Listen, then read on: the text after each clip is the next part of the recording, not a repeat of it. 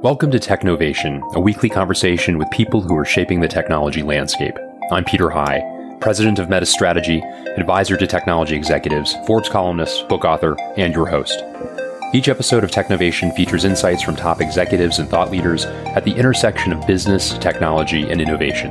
If you like what you hear, we'd be grateful if you give us a rating on iTunes or through whatever other source you use for podcasts. And please subscribe so you don't miss a thing. Thank you. My guest today is Jason Ruger. Jason's the Chief Information Security Officer of Lenovo, a technology organization with more than $50 billion in annual revenue.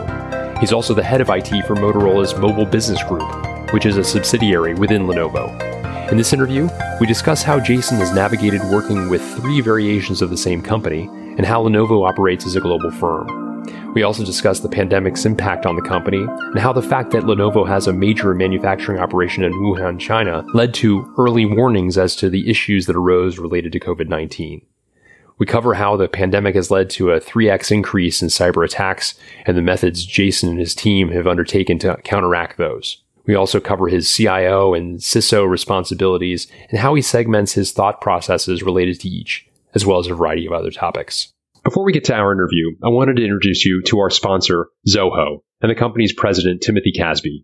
Prior to taking on his current role, he was the chief information officer of a number of companies, including Reliance Industries, Sears, Intrexon, and the Warehouse Group. He's now at Zoho, a most unusual enterprise software company, and wanted to share some perspectives from it. Timothy, take it away.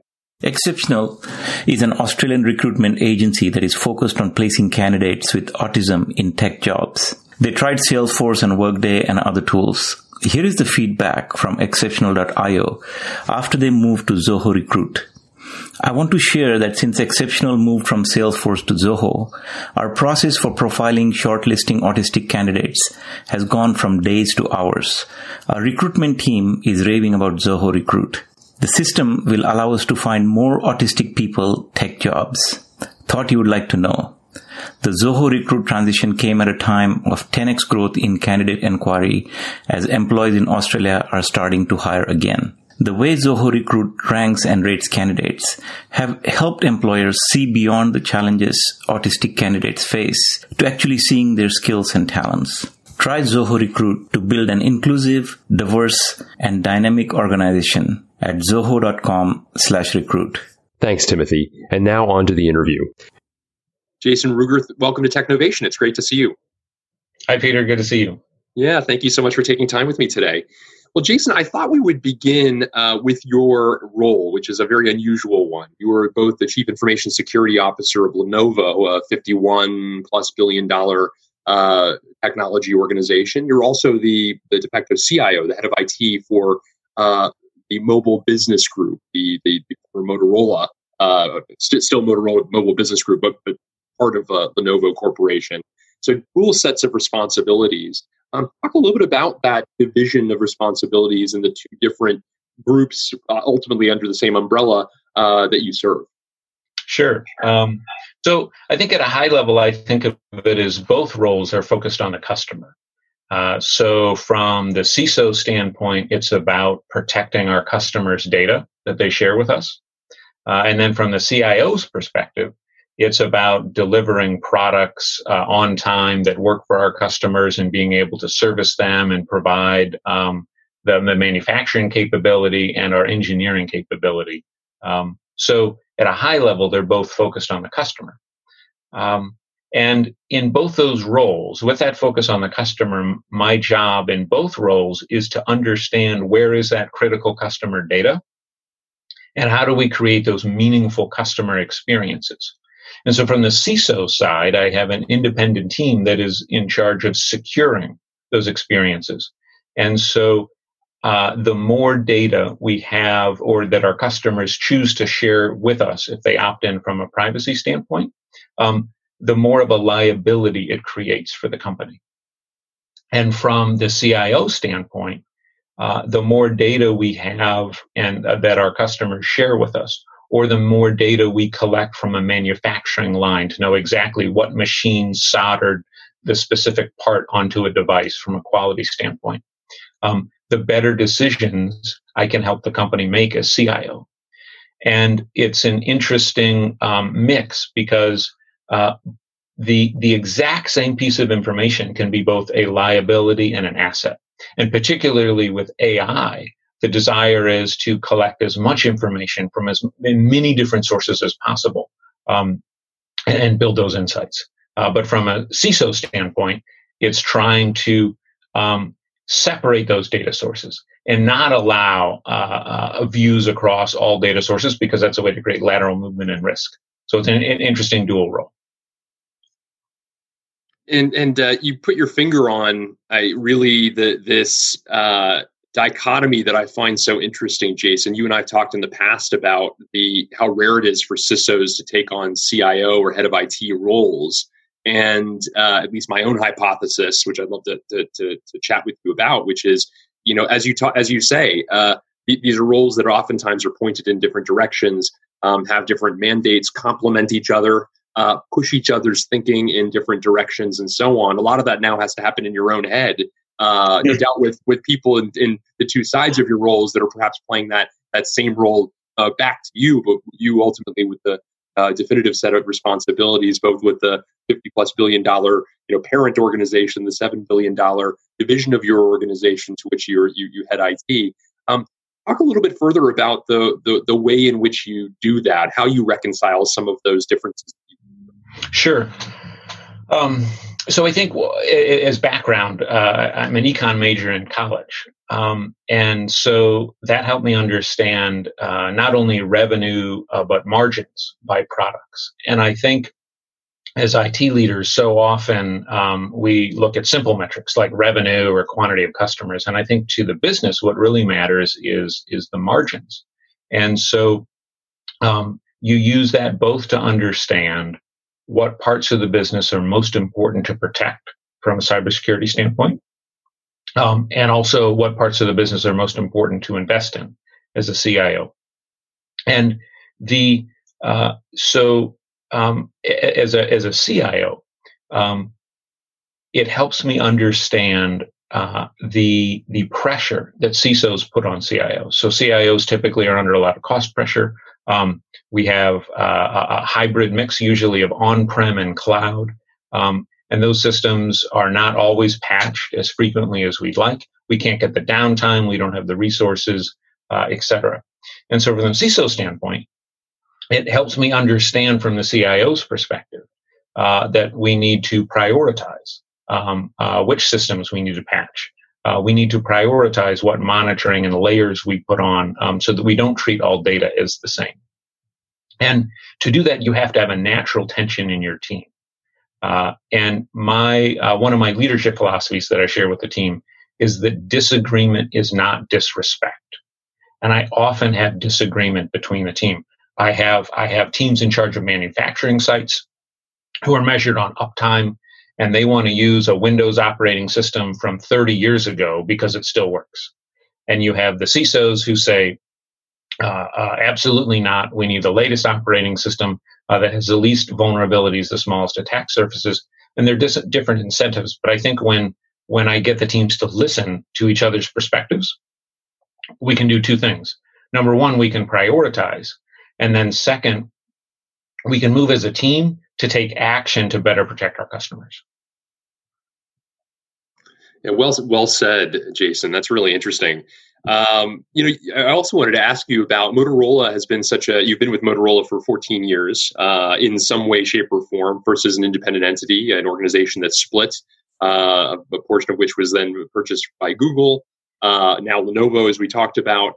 Uh, you know, ch- change is is difficult, even if it's in small practices that you know, or or, or processes that one uses on a day to day basis. These are real cultural changes uh, that were afoot multiple times uh, in your career. Talk a little bit about navigating that and how how you what you've learned as a result of you know in essence working with the same company but with three different uh, variations of it. Yeah, it, it has been it has been interesting, um, and I and I joke that uh, we're we're the uh, uh, we're the unwanted child. We keep getting uh, uh, uh, with M and A activities. We're we're an investment banker's dream, um, perhaps a shareholder's nightmare. but although our, our, current president Buniac has, has turned us around, and we are um, finally finally profitable under YY and Sergio Buniac. Um, the um, I, I, think you have to be open minded um, and adaptable, and, and maybe that's one reason um, uh, why I can wear two hats. Uh, I mean, there's certainly many people on the planet who wear three or four. I happen to wear two. Um, the uh, uh, when when we were at Motorola, we had a very heavy engineering culture focused on physical products. And the uh, when Google bought us, well, first of all, then Motorola we split into two different groups, um, and then after that split, a few years later, um, we were bought by Google, and that was an interesting culture shift. Uh, I personally learned uh, a ton from Google, um, but I also think we we taught Google um, uh, quite a few things about physical products. And evidence of that is uh, Google's head of uh, hardware uh, actually is the former Motorola president. So um, I think if you're willing to um, uh, uh, to learn and listen from those who have a very different perspective, um, you can adapt. And so when Google bought us, I was the only CIO member, staff member that was retained um, by Google on on the staff level. And then the same is true with Lenovo.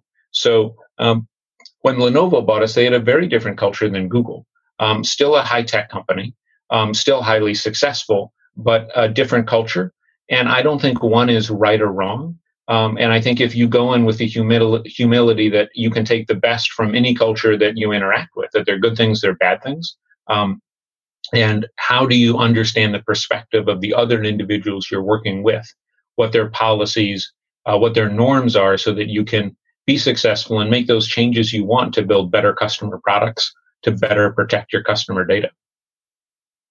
All three global organizations, of course, but Lenovo, uh, unique among the three anyway, in terms of its center of gravity among among multiple centers of gravity in Beijing and in China.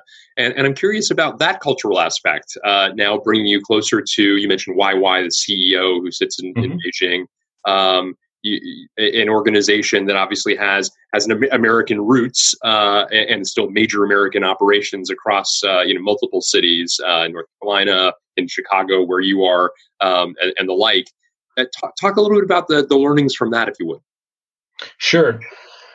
Um, I think that uh, well, and, and Lenovo also has uh, you not only have YY, who has been a very successful global leader, um, I think uh, uh, one thing I did not understand when Lenovo bought us was that Lenovo was uh, one of the first, if not by some definitions, the first major independent company based in China that went global and was highly successful. So uh, when I go to China, there are many people who respect Lenovo as being the first to break these barriers and be truly global. And YY certainly has embraced that. The head of our, we have three major divisions. The head of one is based in Italy. The head of a second is based in North America. And the head of the third, uh, the mobile group that I work in, is based in Brazil. And so I think often you see companies um, that expand out of, if you're in Europe, you expand globally, but you have a European executive team. You're North American, you expand globally, you have a North American executive team. And YY really has embraced that culture of diversity. Um, and so I, um, uh, I I've learned to understand the different cultural nuances um, that initially eroded trust. Um, but now I understand why people engage in certain behavior, and I try to adapt a little more based on um, who I'm communicating with. Um, and I'd say the hardest part for me and I, and I think it's true for, for, for all of us in a large global organization, has been the language barrier. Um, that if you're if you're in Brazil and you're speaking Portuguese, but English is your second language, and you're communicating with someone in China who, who speaks Mandarin, um, but English is their second language, that barrier in communication um, can often create distrust. And so, what I found is it's important to use a, a very simple vocabulary um, don't try to impress people with, with six syllable words. Um, and and repeat things in different ways so that you can create that understanding and build that trust. Yeah, that's really interesting. And I wonder um, if this is Jason, if this has given you cause for reflection now that most of us are working at home uh, and, and, certainly doing so to a much more dramatic degree than has ever been the case in society. Uh, and you know, as you mentioned, a lot of the executives, key members of your team that you interact with on a regular basis are in you know across the world, and yet uh, collaborating in some really productive ways. Uh, now that is flowing through uh, to a to a, another level of complexity, um, and I wonder you know, are there learnings from one to the next? Uh, the ability to to be productive and to uh, and and I don't know if this has even gotten to think philosophically about where to hire people. Um, you know, the traditional sort of hiring them in centers, bringing them to the cities where you are, versus allowing people to live where they wish. I don't I don't know what the the stance is either in your mm-hmm. organization uh, specifically or the company more generally speaking. Any learnings from from the fact that yours is such a broadly distributed organization?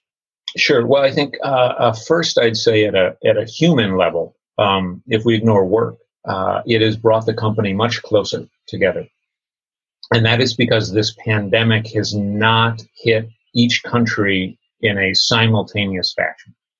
So you had people in Europe and South America and North America that were lending assistance to our colleagues who were going through the pandemic in Asia.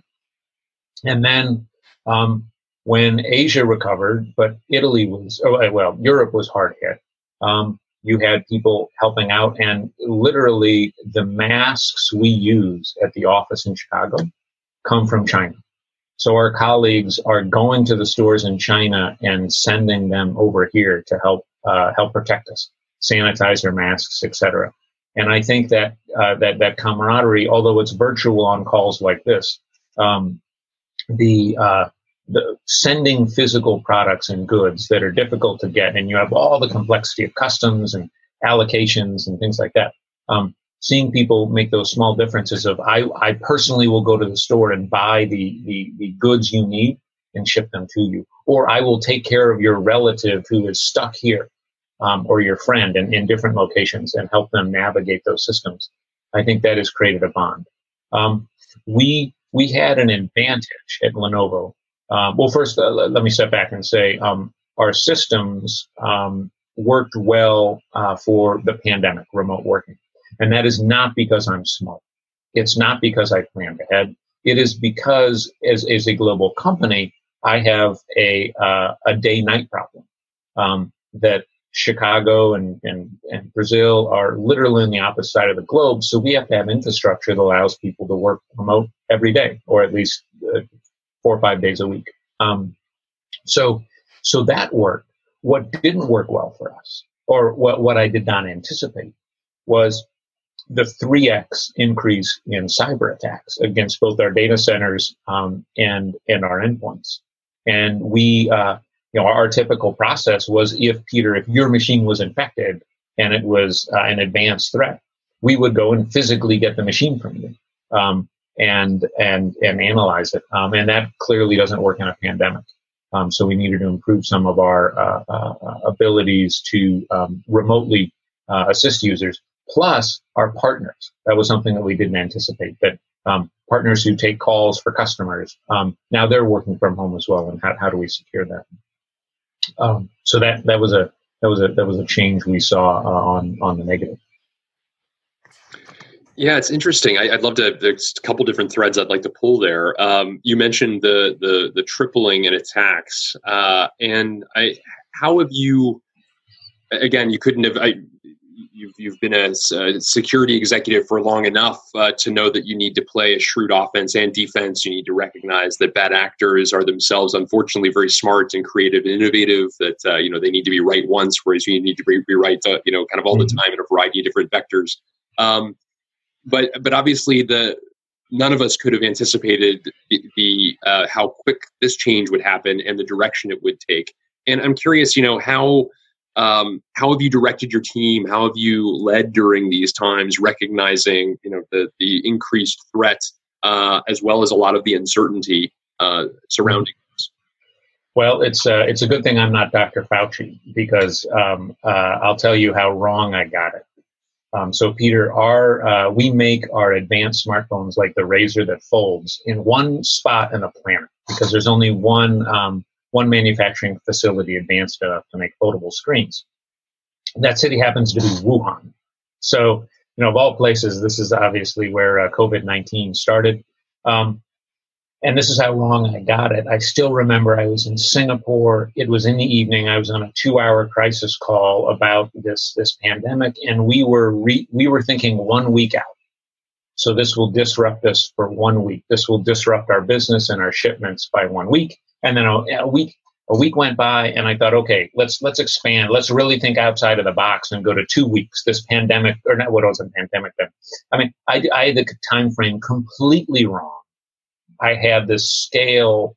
Um, I, I, didn't understand the scale, um, and so uh, I, I, was I was reminded of um, the difference between.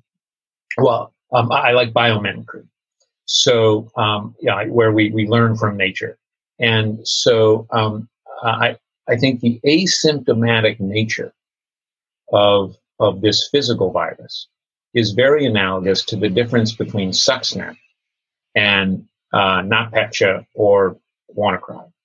And, and the difference being, if, if you recall with Stuxnet, that's where um, basically uh, a group that shall remain nameless infected every computer they could on the planet, but it was innocuous. It, it, it only, its target was Iranian centrifuges, but it was patient and uh, it was, quote, asymptomatic. Um, Whereas with some of the ransomware that hit uh, companies like Maersk and FedEx with the uh, WannaCry and, and NotPetya, um, that was not asymptomatic. So the minute your machine got infected, it started to try to infect, laterally move to other other machines, but it immediately ransomware and locked your screen. And um, uh, I, I, fear that a lot of hackers will use biomimicry and understand the value of this asymptomatic infection um, and and that that will uh, uh, create more of a challenge for us um, because this this lateral being able to laterally move and not set off flags in an organization um, can be very damaging. And I now, now I realize I probably didn't even answer your question at all, Peter. So sorry. No, no, no. That's I mean, I, in fact, I, you you hit two parts because uh, uh I wanted to also ask you about the fact that you have operations in China, more specifically in Wuhan, the fact that you had this kind of as as you know so many did uh, a misconception as to what this was um, uh, going from epidemic to pandemic and uh, but also you know this is an interesting aspect of having a, a china based business is of course impacted uh, things in china than the rest of the world uh, but for your business obviously it was acute from the get-go and I'm, I'm curious you know as you thought about the the learnings and the waves that that that uh, unfortunately then would impact uh, you know, the U.S., Europe, Latin America, all of these geographies that you've mentioned are are strategic, not only operationally but also in terms of customers. Needless to say, um, you know, how you have thought about that response as a result of you know having operations literally at uh, at, at what you believe to be anyway ground zero for the for the pandemic itself. Yeah, and I think this is um, well where I both have to put the CIO and the CISO hat on. So um, as a CIO, I imagine a lot of us are um, uh, trying to diversify our supply chain and uh, come up with uh, different areas on the in the world to, to manufacture products or assemble them, uh, source components, and that for from a CIO perspective can be quite complicated, um, especially in the short term. Um, even something as simple as getting getting a high speed network line to a manufacturing facility in a new country can can take months. Um, so we we certainly uh, struggled uh, as a CIO. I've struggled to um, uh, react as as quickly as as my colleagues in the business would like. Um, at the same time, from a from a CISO standpoint, um, in addition to the you know the spike we talked about in the attacks, um, creating redundancy um, and uh, uh, increases risk because now you have X. You know, suppose you double the number of partners you have. Well, now you've you've doubled the attack surface, and are they are they secure? Um, but I think the the larger threat for us from a cyber standpoint has not been the, the, the potential change to the supply chain base. It is the fact that we're not the uh, Lenovo and Moto are not the only two companies that are having their employees work from home all of all of our suppliers who used to go into an office and answer calls from customers, they're working remotely too and ensuring that we're protecting customer data. Again, back to our number one priority. So, you know, obviously we don't want to leak intellectual capital. We don't want to leak our employee data, but the number one priority by far is uh, protecting our customers. Um, and that's, uh, uh, that's, that's been a challenge with this diversity in, in, in the supply chain base. Um, and, and to be frank, it, it certainly has impacted our top line revenue and our profitability because we can't deliver the products um, that our customers wanted on time. Jason, I want to, you know, hearing you talk of, around a variety of different topics, this very unusual scenario, dual set of responsibilities as CIO and CISO, the the cultural transformations you've been a part of uh, with, you know, three different entities, so to say. Um, the the the background you have as somebody who has an economics degree, an MBA, but also had uh, you've you've told me in the past a lot of technical uh, jobs, uh, internships, mm-hmm. even dating back to your your time in high school. It strikes me that yours is a mind that's really uh, built for change and built for flexibility uh, by virtue of the experiences that you sought. Uh, maybe from you know even before those experiences, but certainly those experiences have I, it would strike me just in, in, in, having gotten to know you and certainly the story you're telling today uh, that you are oriented towards uh, an ability to withstand change and to embrace change and to uh, maybe not be stuck in in the way things always have been because in your career especially in the past 14 years there isn't really any this is the way it's always been because there has been so much change uh, you know in, in the way in which you do work and who you do it for um, is that the hypothesis I'm throwing out there? Do you think there's some some some merit to that? Well, I think it depends who you ask. Uh, if you ask my children, they'd say no, that I'm stuck in not acceptable to change. Um, uh, but I think it's interesting. I think also if you ask my children, uh, if, if you ask them what are what are two of my favorite books, um, one is Fermat's Enigma,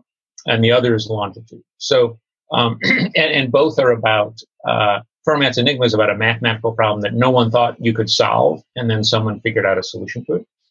Um, and longitude is the same thing. Uh, how ships before GPS, um, people were dying, uh, uh, and and can use technology to help save lives and and and have better nav- navigation.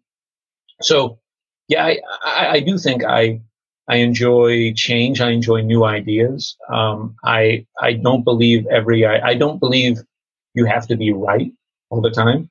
Um, I believe we experiment, and in the scientific method, you you have a hypothesis and and, and you, you test it, and uh, that that that failure um, is is uh, uh, is is a reasonable outcome. Um, I think another thing, but besides the um, so on the one hand, yes, uh, I, am more perhaps I'm more open to change um, and different ideas. I think I was lucky um, early on in life, as uh, in, in when I was uh, before I was a teenager.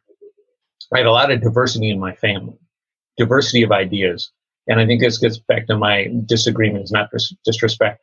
One of my favorite Thanksgivings was when my uncle, who was a nuclear power plant engineer and in charge of building a new nuclear power plant, um, was at, th- at Thanksgiving every year.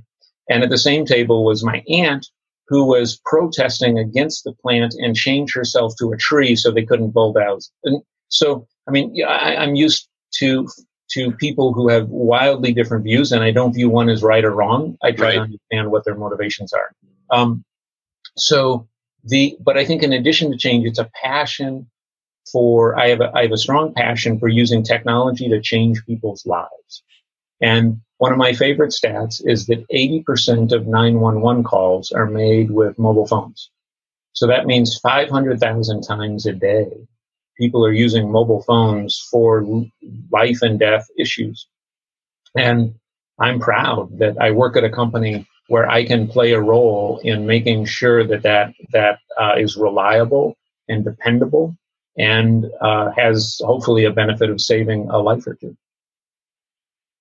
That's really great. I, I, appreciate that that perspective and appreciate that further reflection, Jason, into to your own make, makeup. Um, I, I, wanted to also ask you about, from a security perspective, as there is so much change in security, there's so much dynamism. How do you organize uh, yourself and the team? Is there a framework that you use? Is there a way in which you think about kind of new aspects that need to be added to that framework as as scenarios change? Um, how do you think about that dynamism and, and um, it in some way? Yeah, so so yeah, and I, and I, and I like that question, Peter. I um uh, I, I, tend to prefer the simpler frameworks. Um, uh, I think early in my career, um, I preferred to be more precise and have frameworks that would act- accurately capture uh, the latest trend or threat. But it was too complicated to communicate to senior executives. I am uh, I, I'm a big fan of the NIST framework, um, which is the believe it or not the Institute of Time. Um, one, I'm a fan because it's a non-regulatory body, which means when they build a framework, um, it has to be good enough that industry wants to adopt it. They don't just get to decree like the FTC or FCC that thou thou will use this framework. Um, so uh, and and I, I, even dumb it down a little bit more. So th- their framework is identify, protect, detect, respond, recover, and I I simplify it into four things. I say it's identify, protect, detect, and then I lump respond and recover into one. But I think that um, that helps our senior executives understand okay, here's what we need to do for identification. And, and for example, a trend as we move to cloud um, is how we better authenticate um, and how we use asymmetric methods of authentication. Um, uh, or even have uh, uh, with uh, uh, I always get the name wrong the secret double octopus or double secret octopus. Um, how you slice it across different parts of the OS. So even if a, if a hacker owns part of the OS, they, they can't see the credentials. Um, protection is kind of where we were at 15 years ago in cyber. Let's, Peter, if I have a great firewall, everything's safe. Um, uh, you know, don't worry. Um, uh, and then, you know, lately, uh, a large focus has been on detection, where you, you have to have the humility that, that you can't keep the hackers out, that um, there'll be zero days. Uh, they're incredibly intelligent and creative. And so, how do you detect uh, uh, once things happen? And then, lastly, the um, uh, how how you respond. Um, the I, I, wish I could say I, I, wish I could tell you I was an amazing CISO and we didn't have incidents, but we have uh, we have lots of incidents, especially at our scale with a 50, uh, billion, 50 billion in revenue in, in over 150 countries. So that allows us to practice response, and we have not always been good at it. In fact, we were notoriously bad. Um, uh, we even had a hacktivist group um, uh, hack Lenovo because they were fr- so frustrated with one of our cybersecurity responses. So um, the uh, I think practicing response is pretty important these days because most cyber attacks are follow the same pattern, which is there was an unpatched asset. So we there was a known vulnerability for which we didn't patch the asset in time, and a hacker was able to exploit it. And that's where I think this dual role helps um, in that um, as a CIO, I can understand the urgency of something as mundane as patching, and um, uh, uh, help help drive that change in the organization.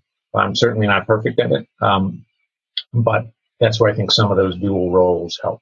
Does that answer your your your, your question? I mean, I could talk more about how we how we look at risk, but um, uh, not sure if you want to dive more in there. No, please. Actually, I would love to. Maybe maybe take a take a minute on risk. That'd be great. So um, I know our our board, um, uh, as as most board members uh, do, they sit on multiple boards, and so um, they're they're used to CISOs like myself coming in and saying risk is increased across the board. You know, so classic, uh, just like you were talking about the pandemic earlier. So we've seen a three x increase in attacks. We're collecting more customer data. So you know the, the world is ending. Um, so they prefer prioritization, and it's and it's um, it's kind of an it's a, it's a loose um, adaptation of what the Google privacy team taught me years ago um, on on the way. Well, and it's not just Google. Uh, many auditors measure risk this way, which is risk is the combination of likelihood and impact. And so that's how we assess our risk each year. Um, likelihood being um, uh, a combination of what kind of defenses and layers of defenses do we have on an asset versus um, how likely is it that uh, uh, hackers will attack that they have no interest in what, what's on the lunch menu at the cafeteria, um, or at least they have almost no interest. So the likelihood of an attack there would be low. Um, uh, whereas credit card data would be very high. Um, and then and then the impact um, is something that that uh, as a CISO and a CIO I can't change. Um, so the impact would be if we lost your customer data. If you're one of our customers, Peter, and you know multiply it by 100 million customers, if we lost that, what, what, what is what is that impact? If we lost the intellectual property, I can't change the value of that intellectual property. I can't take change the value of that that credit card number. Um, uh, but we can at least measure it, and we can try to reduce the likelihood. And so we call that the residual risk, and it changes each year. Sometimes we're successful and we've lowered the residual risk. Um, other times uh, we uh, we see, for example, in, the, in, with the pandemic, remote work, our risk went way up, um, and so we're trying to take measures to, to reduce that. Um, we've been successful uh, at reducing risk around digital currency. So Lenovo, we're not in, we're not into Bitcoin, um, but we have um, we have uh, digital currency in terms of licenses for our products. So when you buy a laptop, you can get software there. Um, if we lose those, uh, and and or well, if a hacker steals those, um, or an insider threat steals those, um, that's that's a real uh, green dollar loss. Um, same with our mobile phones. Um, so we, have been uh, trying to reduce the thefts there. I appreciate that you, you, sharing those anecdotes as well. Uh, I wanted to ask a final question around trends. We've talked about a number of them, but I, am curious if there are, there are others you'd care to articulate that, uh, as you look to the future, that particularly excite you, Jason. Um, I think um, it's it's it's overused um, uh, the, the, term AI, but I think it's interesting to see AI used both on the CISO side and the CIO side. Um, so um, we're using AI on the CIO side to create better suggestions for our customers on how they can use our products because phones don't smartphones don't come with manuals anymore. Um, so you, you pull it out of the box and there are hundreds of features you don't know about. Um, and so uh, I'm excited there how we can personalize those suggestions um, for those that opt in from a privacy setting um, to make it more personal for you, Peter. So if you're running out of battery life each day, we can provide suggestions on how to make your phone last longer. And it's a way to basically take that the the the asset you purchased and make it more valuable to you. So I'm excited there. Um, the AI on the cyber side is is is is exciting for me because um, when you look, uh, we use um, I don't know if I can say the vendor name, but we use a, a big data analytic tool um, to look for IP address correlations and anomalous activities, and that used to be manual and take teams days to figure out correlations. Um, and now now we can do more of that um, uh, with AI, so I'm excited about that.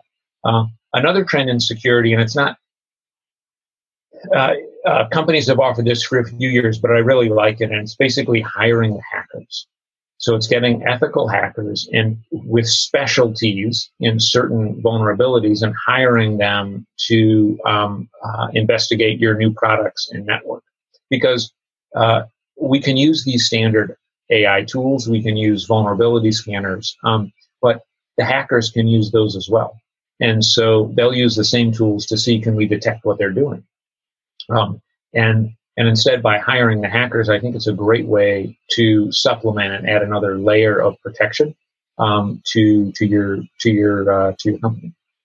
Well, Jason Ruger, thank you so much for joining me today and, and sharing your perspectives across your fascinating dual set of responsibilities at two very meaningful companies, part of the Lenovo, uh, the, the, broader Lenovo umbrella, uh, and sharing your perspectives and the practices that you've you've implemented uh, during normal times as well as abnormal times, as the case may be. Uh, it's been a great conversation. I enjoyed speaking with you as always, Peter. Thanks for tuning in. Please join me on Monday when my guest will be Satish Muthukrishnan the Chief Information, Data, and Digital Officer of Ally Financial.